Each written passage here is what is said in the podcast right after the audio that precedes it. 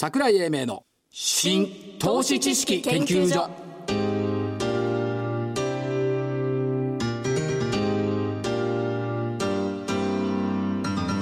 この番組は エヌピーオー 法人日本 アイエフエー 協会の協力でお送りします。ごきげんよう。ごきげんよう。櫻井英明の新投資知識研究所、はい、所長の櫻井英明です。そしてコメンテーター、日本 アイエフエー 協会副理事長、正木昭夫さんです。はい、日本 アイエフエー 協会の正木です。よろしくお願いいたします。お願いします、はい、今日は日経平均どうだったですか？見てないの？見ましたよ。聞かなくても分かんない。いやいやいや、ちょっと待って、見たものをわざとでもねやらせじゃん、それじゃ。でもいやちょっとね、うん、どんなコメントで入るのかなと思ってちょっと聞きたいじゃないですか。ハクビシンを見てから日経平均はにセンチ近く上がった。ありましたね。ハクビシン見なきゃいけないよね。いやいや、ちょっと早い。ここのかぶりの反落ですよね。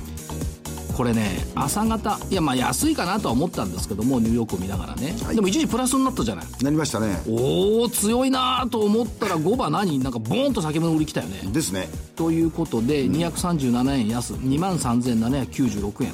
はい、にじゅうごにち線から ごパーセント、よんてんきゅうパーセント プラス乖離してた。にひゃくにち線から ななパーセント だったってのはどうかなと、だいに限界まで行くんじゃないのと思ってたんですけども、いっかい調整したといったところで、騰落、ね、率もひゃくさんじゅうろくそうからななまでいってたでしょ。騰落でしょ。というよりね、時価総額がろっぴゃくはちじゅうごちょうえんでしょ、うん、ですね。いちがつもね、ななひゃくちょうえん乗っかったんですけど、それをキープできなかったっていうところがあるんで、こっちの方が嫌なんですけども、うん、まあだけど基本は去年としてないの。去年もくがつのね、最後は安かったのよ。うんうんうんうん。いや、あの、ね、そんなに悲観するものではないんで。別に悲観はしてないんだよ、うん、どうせならさ、ここのか連続続伸してですよ、はい、来週、明日と金曜と月火水といけばさ、はい、じゅうにれんとう。いいです。まあだけどね、この夏バテの後ですからね。全然バテてないよ、夏は。え、元気ですね。仕事してる割には。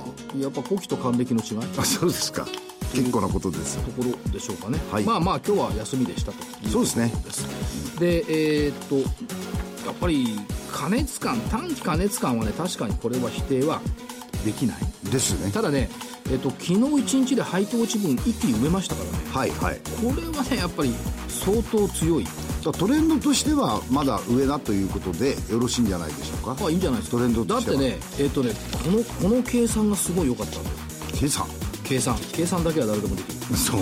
いちがつにじゅうさんにちに日経平均が にまんよんせんひゃくにじゅうよんえんつけた時の ピーイーアール って じゅうごてんはちばいなの、はい、なるほど、ね、うん、今 イーピーエス がせんななひゃくさんじゅうごえんでしょ、はい、じゅうごてんはちばいしてごらんなさい。にまんななせんだよ、うん、だから方向としてはその辺のところを向かっていってるんだよという、トレンドとしては、うん、いかがなものでございましょう。にまんよんせんのところでにまんななせんっていうとまた鬼が笑うって言われるんだけど、いやいやいや、でもにまんにせんの時から ピーアール でもってじゅうごばい、うん、で イーピーエス がせんななひゃくえん乗るよという話をしてたんですから、はい、何言ってんの。せんはっぴゃくえん乗るって言った。いやいや、近い将来にせんえんって言ってたじゃないですか。そうそう、近い将来にせんえん乗る。だって知ってます？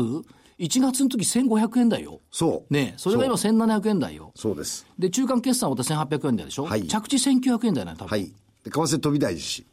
為替ひゃくえん台でいい。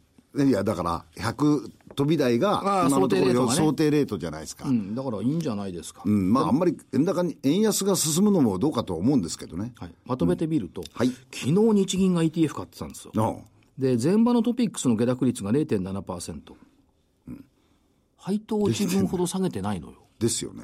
なのに買った。なんで買ったんでしょう。これね、日銀はね、律儀だね。さんがつまでに使わないといけない予算があるんじゃないでしょうか、うん、じゅうににちぶりに買ったんですけど、うん、えっとね、さんがつにじゅうはちにちの権利落ちの時は いってんろくはちパーセント イーティーエフ が下がってた、うん、買いました、はい、ななひゃくおくえん。去年のくがつにじゅうしちにち れいてんごーななパーセント 下落してた、うん、やっぱりななひゃくおくえん買ってた。 れいてんごーなな、うん、今回は今回 れいてんなな、うん、だからまあれいてんご 以上下がると買うっていうね。そうするとね、日銀がストレステーパリングやるんじゃないかっていうふうに言ってたじゃないですか、うん、買いを控えるんじゃないか、はい、これがね、これで昨日消えたと思うんだよね。おー、そりゃそうでしょ。いくらなんでも配当落ち分以上に下げてないのに、うん、実質はプラスなのよ。ですよね。なのに イーティーエフ を買うっていうのは、うん、これ日銀はあの姿勢を変えていないねっていうことですよね、うんうんうん、あともう一つ面白かったのはね、あるファンドマネージャーと昨日引き跡あったのよ、たまたま。あるファンドマネージャー、うん、知り合い知り合い道で会ったの。おすっげえ憂鬱な顔してるわけ。おう、ね、このマーケットで憂鬱な顔してらっしゃる。いちごーななゼロの空売りでやられてるんだよ。いちごーななゼロっていうのは日経レバーの空売りで数億円やられてるんだよね。レバー、うん、日経レバーをなんで売らなきゃいけないんですか。空売り、いや売りたくなる気持ちもわかるんだよ。だってにじゅうごにち線から よんてんきゅうパーセント よんパーセント 台乖離してるから、はい、もういいよねって思うじゃない、うん、しかも去年も売ったんだってくがつに。でもファンドマネージャーなら何もレバーを売らなくてもいいでしょ。売りたいんでしょ。売りたいのはその人、うん、多分お金のサイズがねあまり大きくない。そう、うん、かもしれないね、うん、だけどそういうマインドがねやっぱマーケットに多いと思うよ。売ったけどどうすんだよって。どうすんだい。えそれでその人はどうするっておっしゃってましたか。えどっかで踏まなきゃなんないねって踏んだ時は後に教えてくださいねってこれ逆指標になるよねって、うん、可能性ありますね。あとはくがつ中間期末だから特殊要因としては売り算、信用の売り算が増えてきましたね。またいっちょうえん乗っけてきました、はい、うん、せんななひゃくにじゅうにおくえん増えました。それからせんろっぴゃくにじゅういちおくえん改ざんが増えてにちょうななせんきゅうひゃくななじゅうさんおくえん、はい、まあ、だけど末でもってでしょ。これだと実質ふつかかんじゃないですか。もうじゅうがつ飽きないじゃないですか。いやくがつにじゅういちにち現在。あ、くがつにじゅういちにち。信用、じゃあまだ信用算はいっしゅうかん遅れだから。あ、末でいいんだ。でこれ多分ね、えー、っと現物持ってるやつの、うん、えー、っとつなぎ売りが多いと思うのね。可能性ありますね。うん、だからまあこの増えたのはあんまり特殊要因として考えた方がいいと思うんですけども、まああのくがつの頭の外国人売りと一緒だよね。はいはい。こっちでもらうと税金高いから国内に持ってっちゃうってその売りと一緒だと思うんですけど、まあちょっと特殊な時期になってきているということが言えるんじゃないと、はいはい、でもにじゅういちにちっていうことは結構前ですね。数日、いっしゅうかんぐらい前。しょうがないでしょ信用算っていっしゅうかんにいっかいしか。いやいやそうじゃなくて僕が言いたいのは何何末のところでもってくがつ末ってほら、はい、数字をきちっと作らないかんじゃないですか、ええ、だからここのところでもってまず売るのは分かりますよね、ええ、原株をね、ええ、でそうすると逆に言うと信用で売ってるってことは来期分のところを固めにいったんでしょうか。だと思いますよ。よくですよね。でもう一つ面白かったのね、今日の解説見てたらさ、はい、国内投資家から中間期末接近に伴う売りが出たとの見方があるってこうあるわけよ、うん、これ違和感感じない？解、解説で、うん、あの馬鏡でね、うん、国内投資家、まあ、金峰ですよね、はい、金融法人から中間期末接近に伴う売りが出たとの見方がある、うんうん、あの中間期末さもう過ぎてんだよね。ですよね。受け渡しベースです、はい、でだ今正木さんが指摘したのと同じでこれって下期分になるの。下期分ですよ。だからこうおかしい。本当にマーケット見て馬鏡書いてんのかよって思わずね。ですよね。言いたくた確かにね、うん、昔よ、はい、ギリギリくがつのにじゅうくとかさんじゅうになって、丸速って言ってさ、よっかめ受け渡しじゃなくて、ね、当日とかふつかめ受け渡しにしてやったケースもありますよ、昔。今はないと思うよ、これ。それは原株が動かせたからですよ。そう。やったでしょ？やりました。客中で。客中でやりました。ね、明日の私にしてくれとか言って。今ないもん、そんな。ないです。だから、この解釈はおかしいと思う。と思いますね、私も。うん、むしろ、それより、目先の利益確定のヘッジファンドなんかの売りって言った方が、素直じゃないと。素直だし、その方がマーケット知ってる人ですよね、うん、これ全然何これって思わず違和感を誰も感じないのかな。こういうの見て感じないといけないですね、うん、いや別に偉そうに言うつもりはないんですけども、はい、えー、でいきますか。いきます。検証に。あ、今週は良かったでしょ。なんか褒めて褒めてるメールが来たよ。えー、本当本当マジ。川田テクノロジーすごい。おさんよんよんさん、はい、ろくせんにひゃくえんからろくせんななひゃくきゅうじゅうえん、はい、立派と来たもんだ。お、ありがとうございます。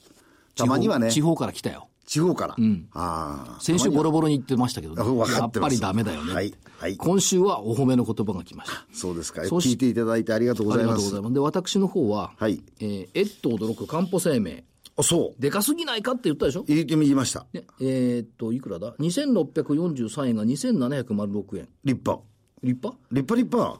この大きいものがオールドファッション栗田工業ろくさんななゼロ さんぜんにひゃくさんじゅうごえんがギリギリじゃないこれさんぜんにひゃくななじゅうえんでも丸。それから熱を込めて語ったモバイルファクトリー、はい、にせんろっぴゃくよんじゅうさんえんからじゃないわ。え違う。せんごひゃくごじゅうはちえんからせんろっぴゃくじゅうごえん丸丸。おということは全丸全丸。久しぶりだな。僕が丸を取れば、うん、全丸になる可能性があるんだ。それはそうよ。頑張れっていうことですね。いっこしか言わないんだから、はい、罰取ったらダメだよね。なんで先週なんて言ったかして売りって言ったら怒るよねって言ってたね。言ってたらよかったですね。売らなくて。売らない。にしゅうかんごぐらいに使わないでよってにしゅうかんごぐらいに使おう。やっぱりどうぞ。じゃあゾウさん銘柄どうぞ。ゾウさんは今日はですねえー、っと良品計画ど真ん中。今日ボコボコに言われてたよ。あ、じゃああれニトリだ。ごめんなさい。はい、いや、良品計画、ななよんごさん。はい。えっと、今のところ ピーアール が、えー、とにじゅうよんばいかにじゅうごばい高いです。で、イーピーエス が今のところせんさんびゃくよんじゅういちえん。はい。ところがですね、これ、年商がとりあえずさんぜんななひゃくきゅうじゅうごおく、はい、だからせんはっぴゃくおくぐらい。はい。営業利益が十数パーセントでもってよんひゃくごじゅうおくあるんですよ。うん、利益率がね。利益率が。非常に、はいいいということと、それから、これあの、小売りですから、月次売上を既存店、うん、その辺のところ全部出してる。はい。で、えー、全店で既存店が ひゃくよんパーセント。えーと、それから、えーと、国内だけだと ひゃくななパーセント ぐらいです。非常に、あの、いい、堅調なあ推移をしてるんで、はい、えー、ななよんごさん、良品計画。時期的には動く時期だよね。そうなんです。あ、やっぱりそこを感じます。うん、引っ越しの時期じゃん。であるんです。移動の時期じゃん。それと本当はさんがつなんだけど、獣医療も結構動くかなと、うん、何が思ってます。獣医療、医あの衣類の重いもの、はあ、うん、結構いいあのそれで良品計画っつうとな、お菓子が浮かぶんだよな。どうしてですか？スイカなんか美味しいよ良品計画の。そうですか？行ったことないの？いや僕はあの店頭見てるんですよ。さあのベッドとか食器とか売ってるけどさ、その傍らで、ええ、昔懐かしのおやつ結構売ってんだよ。おお、クッキーとか。そうよ、あのだからスイカとか言ったら今、はい、フーとかさ、あとカレーなんか何種類も売ってるよ。あ、そうですか。行かなきゃダメよ。カレーは僕あの手作りだから。いや手作りできるようなカレーが売ってんの。あ、そう。お宅はほらレトルトでしょ。うち手作りだ。そんなそんなことで競ってもしょうがない。そうですか。すいません。はい。で、銘柄行ってください。銘柄。自宅の近くにないの良品計画。いや新宿にありますから。自宅の近くじゃねえじゃん。近く、いやいやだから通勤路通勤途中です。通勤ね。はい。私は。えーっとどっから行こうか。さんななよんいちテック。あ、また来ました。うん。強いですね最近ここ。だってごせんだい乗ってきたよね。そうなんですよ。にせんえんぜん後だったんじゃなかった、ね。いつだっけ札幌行くの。来ええ来月だっけ。札幌はじゅういちがつのみっか。あ、じゅういちがつね。ええー、秋山さんの話面白いですよね。いやラジオでもね放送してもらいましたけども、はい、プロネクの アイアール で。はい。面白いよ。でしょう。だってさ。過去ね、創業もうごじゅうねん近いんだよ、ええ、さんき連続増益になったことないんだよ。分かってますね。前も言ってました。知ってる？知ってます。前期までにき連続増益だよ。そうだからだから今期さんきめなんだ。これどうすんだよね。ね、なっちゃったらどうすんだろう秋山さん。秋山社長だって自分で言ってましたもん。なっちゃったらどうしましょうねって言うっすよね。その割にはさ情報修正してんだよ。そう、しかもあれ足元が竜王にあれ言ったよちゃんとですね。はやぶさには、うん、だからやっぱりいいんじゃん。今あの エーアールブイアール高度交通情報システムの受注はやっぱり大きいっていう。僕ね、あのなんとなく営業の、うん、あのなんていうかターゲット、はい、なんか少し変わってきたんじゃないかっていう気がするんですよ。うんうん、それからね、えー、にーよんはちはち日本サードパーティー。お、初めて。ん？初めて？初めてかな。そう。まああのロボットの業務自動化なんかもやってますし、はい、あのね。自閉症療育プログラムを搭載した人型ロボット新発売。本当、本当のロボットね。本当のロボット。できるんですか？あとね、待合室での予診をロボットが行い、データを集約することで本診、本当の診、最初の、後の診察の効率を高める、予診ロボットフローリーっていうのも出してきたんだよね。おー。まあ、あの、情報機器とかハードなんか アイティー 研修やってるんですけど、これロボットの方がね、うん、これ生意気なんだ、このロボット。え、実験したんですか？あのね、一回、あの別の局のテレビ来てもらったことあって。はい。で人の前でこう桜井さんゴルフ好きなんですってねって言うわけよロボットが、はい、僕がスイング教えてあげますっつって教えてもらってスイングするんだよゴルフあのゴルフのあそうロボットあ名前ななななのなのだったかなめちゃんだそんな名前のロボットなのおでこいつにゴルフ教えてもらってよくなった正木さんに教えてもらえるよりよくなった、うん、あそうですかえということで日本サードパーティーはいどうぞもう一個ねもう一個いこう、えー、ジーエー テクノロジーズジーエー、うん、アルファベットアルファベットのガー ジーエー、はいはい、えっと中古不動産のマッチングポータルサイト運営、はい、なんか全然こう言っちゃなんですけど社名と僕が想像したのとテクノロジーの方だと思ったんですよ僕。だからさ最近多いんだよねこういうのね。だからあれでしょあのクラウドイ ン, インベスターズクラウドが建てるになったじゃん。はいで か, かわいそうにさ建てる側の問題出たから、うんタテルがここの株持ってたんだよ。あ、そうなんですか。全部売っちゃった。おお。だからレオスキャピタルも売っちゃった。ほうほう。だからね、需給悪くない。おというのとね、まあ、業績はいいんだけど、うん、一番のポイントはね、今日行ってきたのよ。おでね、樋口社長の話をね、えー、ちょっと聞いたんですね、はい、若いんだよ、まださんじゅうご、ろくかな。うーんでね、機関投資家とのミーティングが多いっちゃうわけ。はい。それは多いですよね。多いですね。うん、で、ただ説明に入る前にこう言うと。んなんて言うと思う？機関投資家様でしょ、うん、通常。買ってくれる可能性があるんなら一生懸命話します。それはだけど、それを言えるのはすごいけど、大体、機関投資家さんの前でそういう話するかな？するんだって。お互いに時間貴重ですし。あ、それは確かに。買う気もないのにいちじかんも時間をかけるのは無駄だから。うん。この気迫はね。なるほど。すごいよ。うんうんうんうん。ね。機関投資家さん呼ぶんですかね？言ってるんじゃないかな。言ってるでしょ。ワンオンワンで言ってるんだと思うんだけど。そこでもって言うのはすごいですね。いや。来てる、会場に来てる人に言うのはある程度わかりますけど。うん。だけど、これだけやっぱ気迫があるんだな。うん、というのと、コスト意識というのがやっぱ高いな。はい、はい。っていうのを感じたんだよね。うん、そうそう。まあ、マネーが機関化してるからさ、別に機関投資家が金持ちってわけでもないんですけども、よく聞くのがね、ボストンに行ってきますとかさ。はい、はい、はい。シンガポールでひゃくいちですというのは、あの エーアール 担当者たくさんいるじゃん。いますね。そしたらさ、うん、それって交通費と時間かけて行った結果が出ないんだったら、これ、背信行為だよね。まあ、そういえばそうですね。うん、という発想が多分ないじゃん。うんうん、毎年恒例の物見予算みたいなね、うん、いうようなひゃくいちならどうなのよ。だ海外投資家、機関投資家さんが持ってられるんで、うん、そこに事業概況を説明に行くと、うん、いうことではないんでしょうか。まあそれもあるでしょう。はい。で、それだけで無駄じゃん、そんなのメールで終わるじゃん。うん。まあね。しかし、わかんないですよ。持ってられる量によっては。まあね、株主回りもするんだけどさ。しますよ。これ大事なことですから。そうかね。もうだから皆さんに見えてならないんだけど。いやいやいやいやいや。買わないのなら、あなたに費やした私のいちじかんを返してほしい。うん。お金で返してほしいってことかね。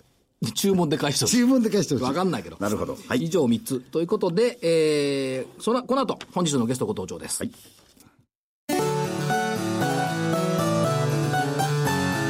櫻井英明の新投資知識研究所。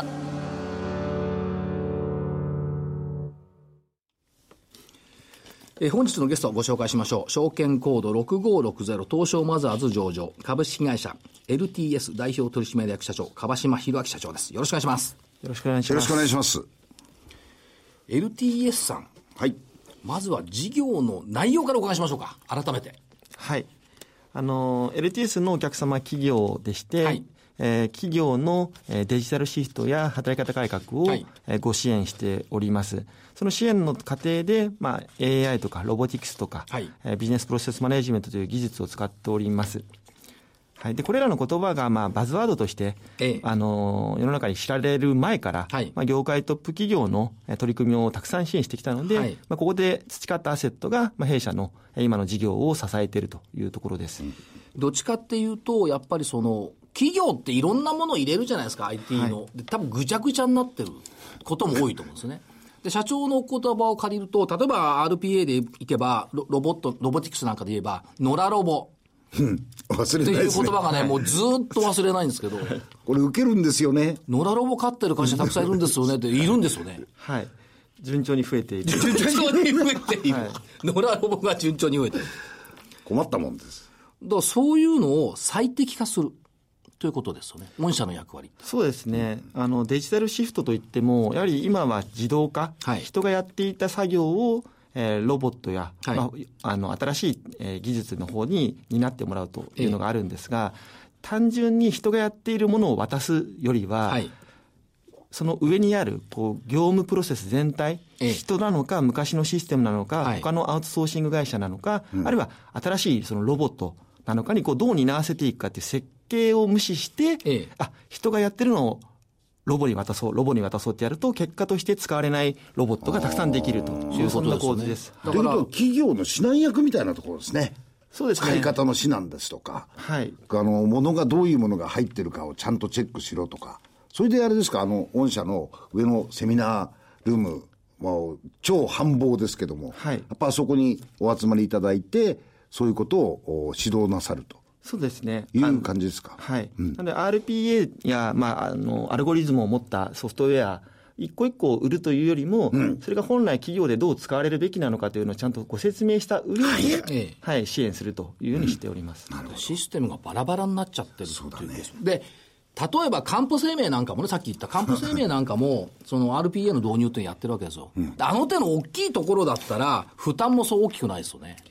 ただ、まあ、大きいのは大きいですけど、はい、あのーこのさんねんまえ、にねんまえに、この アールピーエー を使って業務改革、コスト削減しようというプロジェクト、たくさん大手企業で始まったんですが、あのこのいちねんで、その、ある意味、こう、なんていうんですかね、効果が限定的なので、ちょっと手伝ってほしいみたいな依頼は弊社のところにいくつも来ております。だ逆に言えば、まあ、多額のコストはかけたけど、良くなるだろうと思ったんですが、コストかかりっぱなしで良くならない。はい。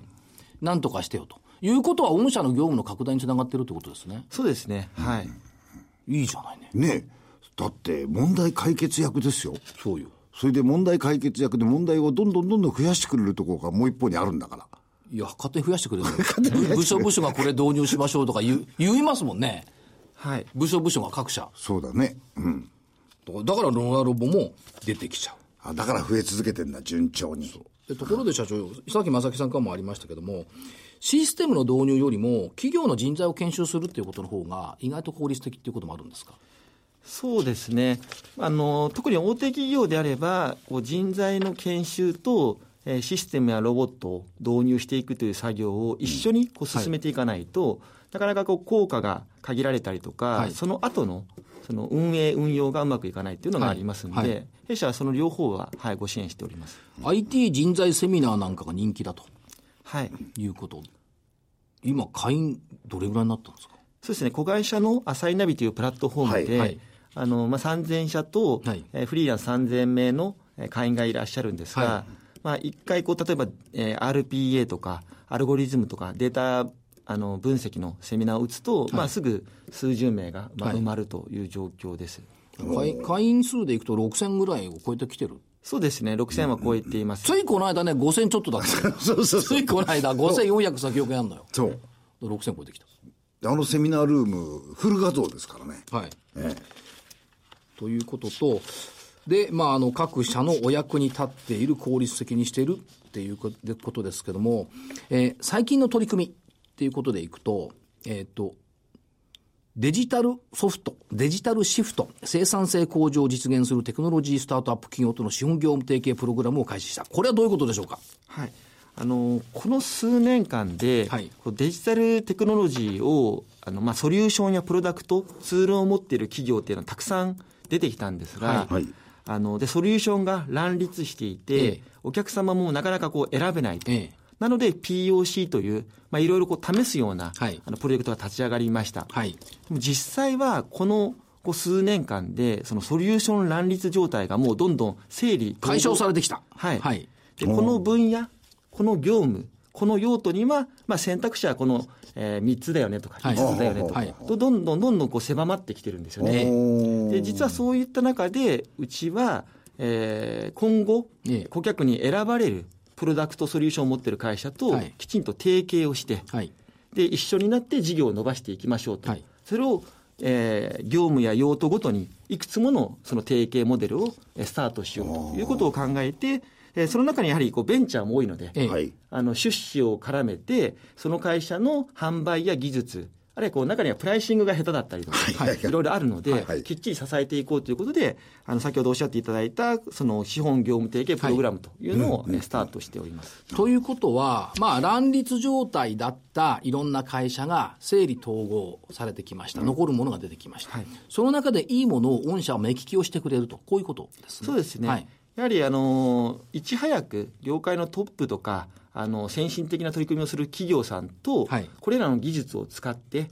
えー、全社展開とか業務活用っていうのをやってきましたので、はい、こう業務的な目利き、ええ、あともう一つはこう技術的な目利き、はいえー、ここができる会社っていうのは実はそんな多くないので、ええまあ、我々はそこの役割を担っているというところです。我々が株式市場で アールピーエー という言葉を出始めたのを聞き始めたのがちょうどいちねんぐらい前なんですよ。で、うん、何でもかんでも アールピーエー っていう疑念があったじゃないですか。ほんの数ヶ月から半年ぐらい。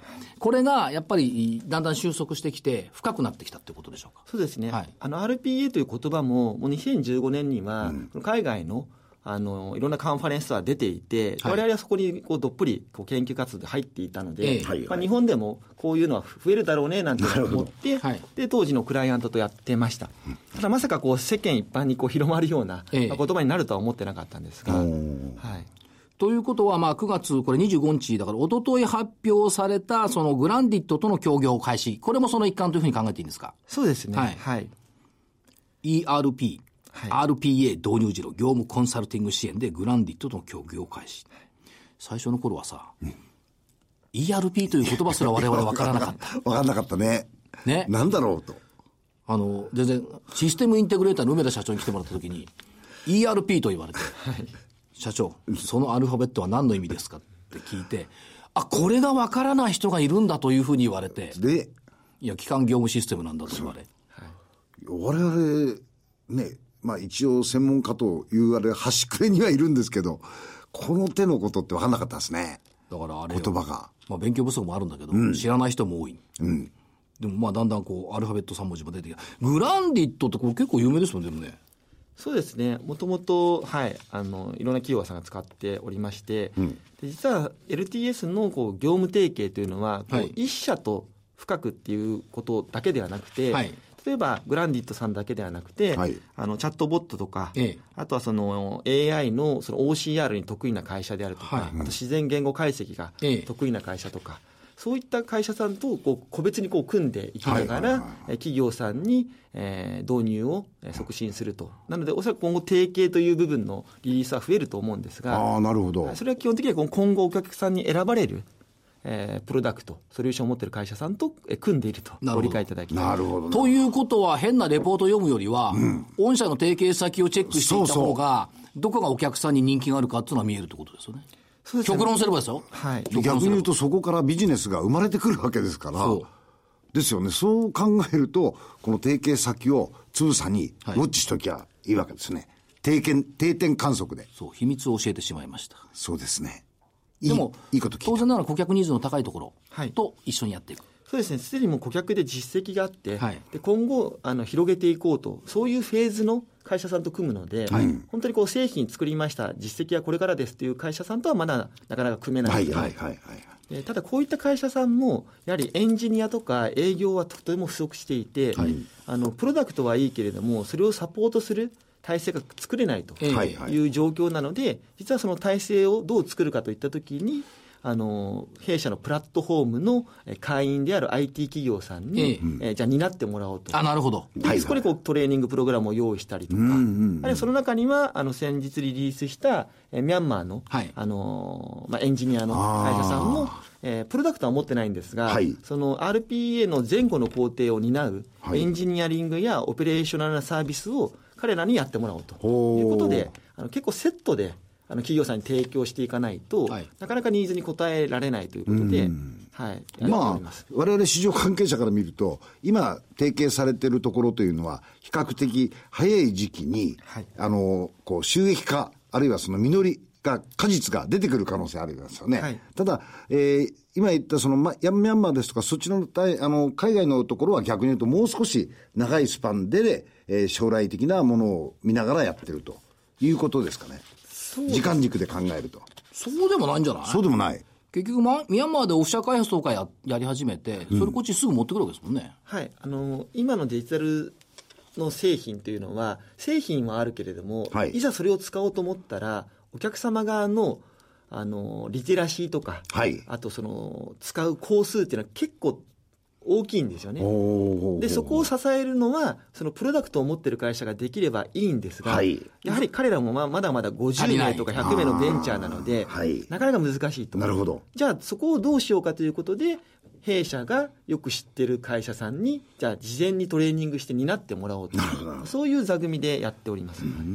つまり物を入れても運用ができなければ宝の持ち腐れになっちゃうということですよね。それを宝を宝として使うためには、うん、エルティーエス さんがいなきゃいかんと。ということですよね。こういうことですよね、はい、あとあれですよね、その労働時間働き方改革とかいろいろ言ってるんですけども、その単に労働時間短くするとか アイティー 入れるだけじゃこれダメってことですよね。そうですね、はいうんはい、御社が唱えているのはそのツールの導入だけじゃなくって業務をとにかく、えー、企業全体のデジタル化として取り組みを推進する、はい、それからその変革後を踏まえた成長を共に描くとここがないと入れるだけじゃダメだってことですね、うん、そうですね。結局その社員の残業時間が減りましたではなくて、はい、そのビジネスあるいは業務あるいは部門全体の生産性がどう上がったのか、うんええでなおかつ上がった分だけその、えー、社員の時間をどこに投入するのか、はいうん、それで結果企業がどう伸びるのかここのデザインを抜きにただこう時間だけ下げても、はい、あの実は企業の競争力という意味ではあまり意味がないというところです、はい、だからね労働時間短くするのはいいんですよ、うん、中身濃くするのもいいんですよ、うん、それと アイティー 入れるのもいいんですよ、うん、たくさんソフトや機械があるのもいいんですよそれじゃないです僕は世界に勝てないと思う、うん、どうですか。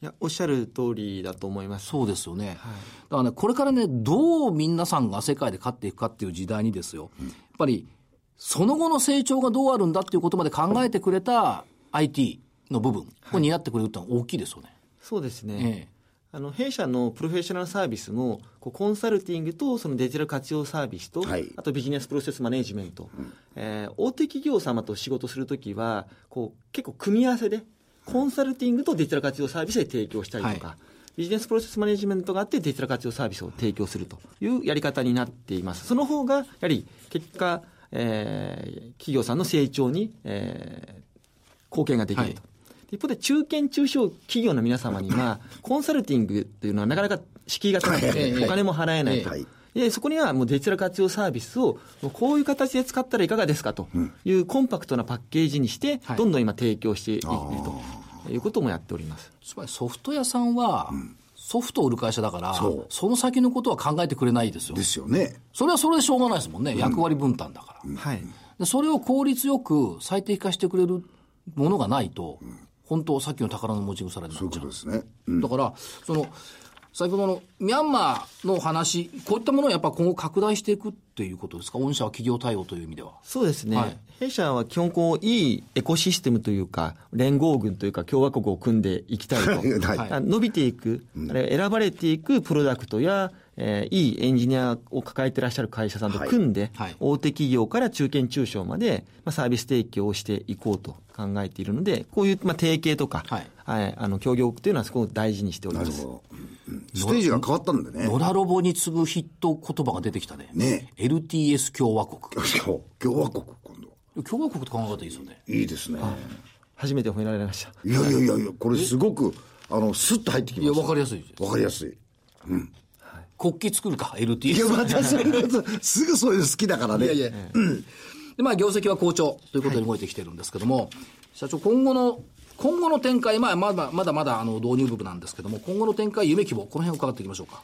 はい、とにかくそのこの自動化デジタル活用というのはとてもニーズがあの堅調です、うん、ただ成果が出てるかというとなかなかこう難しいので我々としては成果の出る形で、えー、支援をしていく、うん、と同時にあの中堅中小企業にも、えー、きちんと成果出る形で使っていただく、まあ、ご説明なり、うんえー、展開をしていきたいと思っています。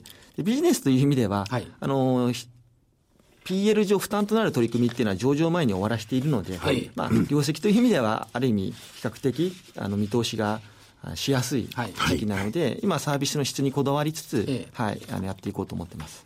つまりお金がかかることは上場前にすでにやってやっやってあるからここはあのちゃんとも儲かるタイミングにそろそろ入ってくるだろうというもう入ってるんだけどもですねということに翻訳してよろしいですか。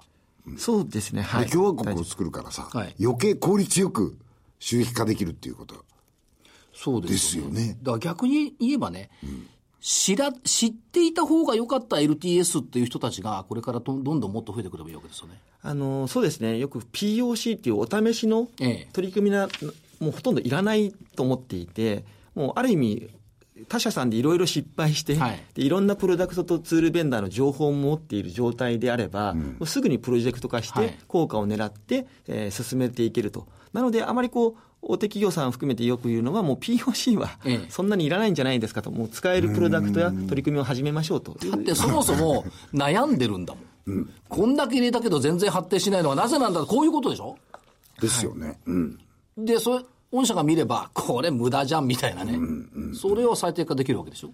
そうですね、逆にプラットフォームをやってよかったのは、いろんなあの成功と失敗の事例も、はい、いろんなプロダクトやツールの便あの情報とその評価もよく分かってくるので、はい、あのある意味我々としてはすごくこう、まあ、いいポジションで仕事できてるのかなと思ってます、はい、かっこいいんだよ エルティーエス は。にじゅういっ世紀を代表するプロフェッショナルサービス会社を目指してる、うん、はい、あの先ほどの共和国のところで話してしまうと、あの外資系 の, あのコンサルティングや アイティー の会社さんってやはり社員数がパワーみたいなやり方で、ええ、あの存在感を上げてきたんですが、我々は例えば社員は、まあ、今はひゃくはちじゅうにんですが、社員は例えばごひゃくにんだと。しかし各分野ごとにいいビジネスパートナーとタッグを組んでいければ、はい、うん、いちまんにんを超える会社と同じ能力を持ち、機能を持つと、はい、持つとということですよね。考え方で、あの社員がやるべきところと、え組むべきところで組み、その組み方っていうのを結構こだわってあのやっていこうと思ってます。はい、これまたもう一個書くの。世界が必要とするならばそれに応えなければならない、うん、と社長言ってましたよ。そうですね。あのやはり。えー、同じ企業の中であれば、うん、ある人が失敗したら次の人はその失敗を踏まえて、はい、あの取り組みをすると。でどうせ失敗するのは違う失敗をすると、うん、でもこれ アイティー 業界とかで見たときにはやはり皆さん似た失敗をずっとずっと繰り返しているっていうのがあったので、まあ、我々としてはそういうことのないように、あの一つうちがいるからこそ皆さん成長できると、失敗が減っていくという存在になりたいと思ってます、うん、歴史を切り開く エルティーエス、うんということですが、とてもわかりやすい、はい、社長最後にメッセージ一言頂戴できますか。はい、あのまあ、上場してきゅうかげつが経ったんですけれども、やはり、えー、資本市場投資家の皆さんとの、えー、向き合い方とかコミュニケーションというのは日々勉強しておりますが、ここはあの引き続き努力と工夫していきますので、どうか エルティーエス という会社を、うん、えー、注目していただければと思います。本日のゲスト、証券コードろくごろくゼロ、東証マザーズ上場、株式会社 エルティーエス 代表取締役社長、川島裕明さんでした。ありがとうございました。ありがとうございました。資産運用の目標設定は人それぞれにより異なります。個々の目標達成のために独立中立な立場から専門性を生かしたアドバイスをするのが金融商品仲介業 アイエフエー です。 エヌピーオー 法人日本 アイエフエー 協会は企業 アイアール 情報を資産運用に有効活用していただくため、協賛企業のご支援のもと、この番組に協力しております。櫻井英明の新投資知識研究所。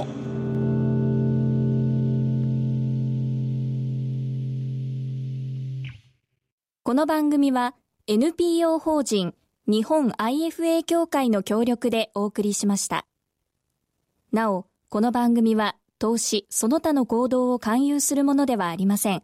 投資にかかる最終決定はご自身の判断で行っていただきますようお願いいたします。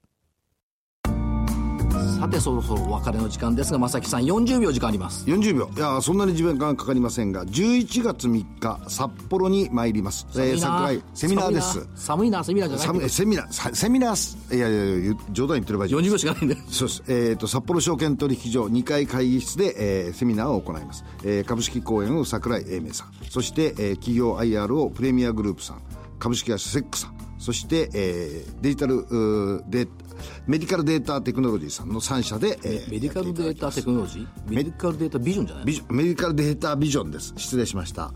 さん社で、えー、やらせていただきますので、えー、お申し込みは日本 アイエフエー 協会のホームページに掲載してございますので、こちらからお願いいたします。はい、新投資知識研究所、今日はこの辺りで失礼します。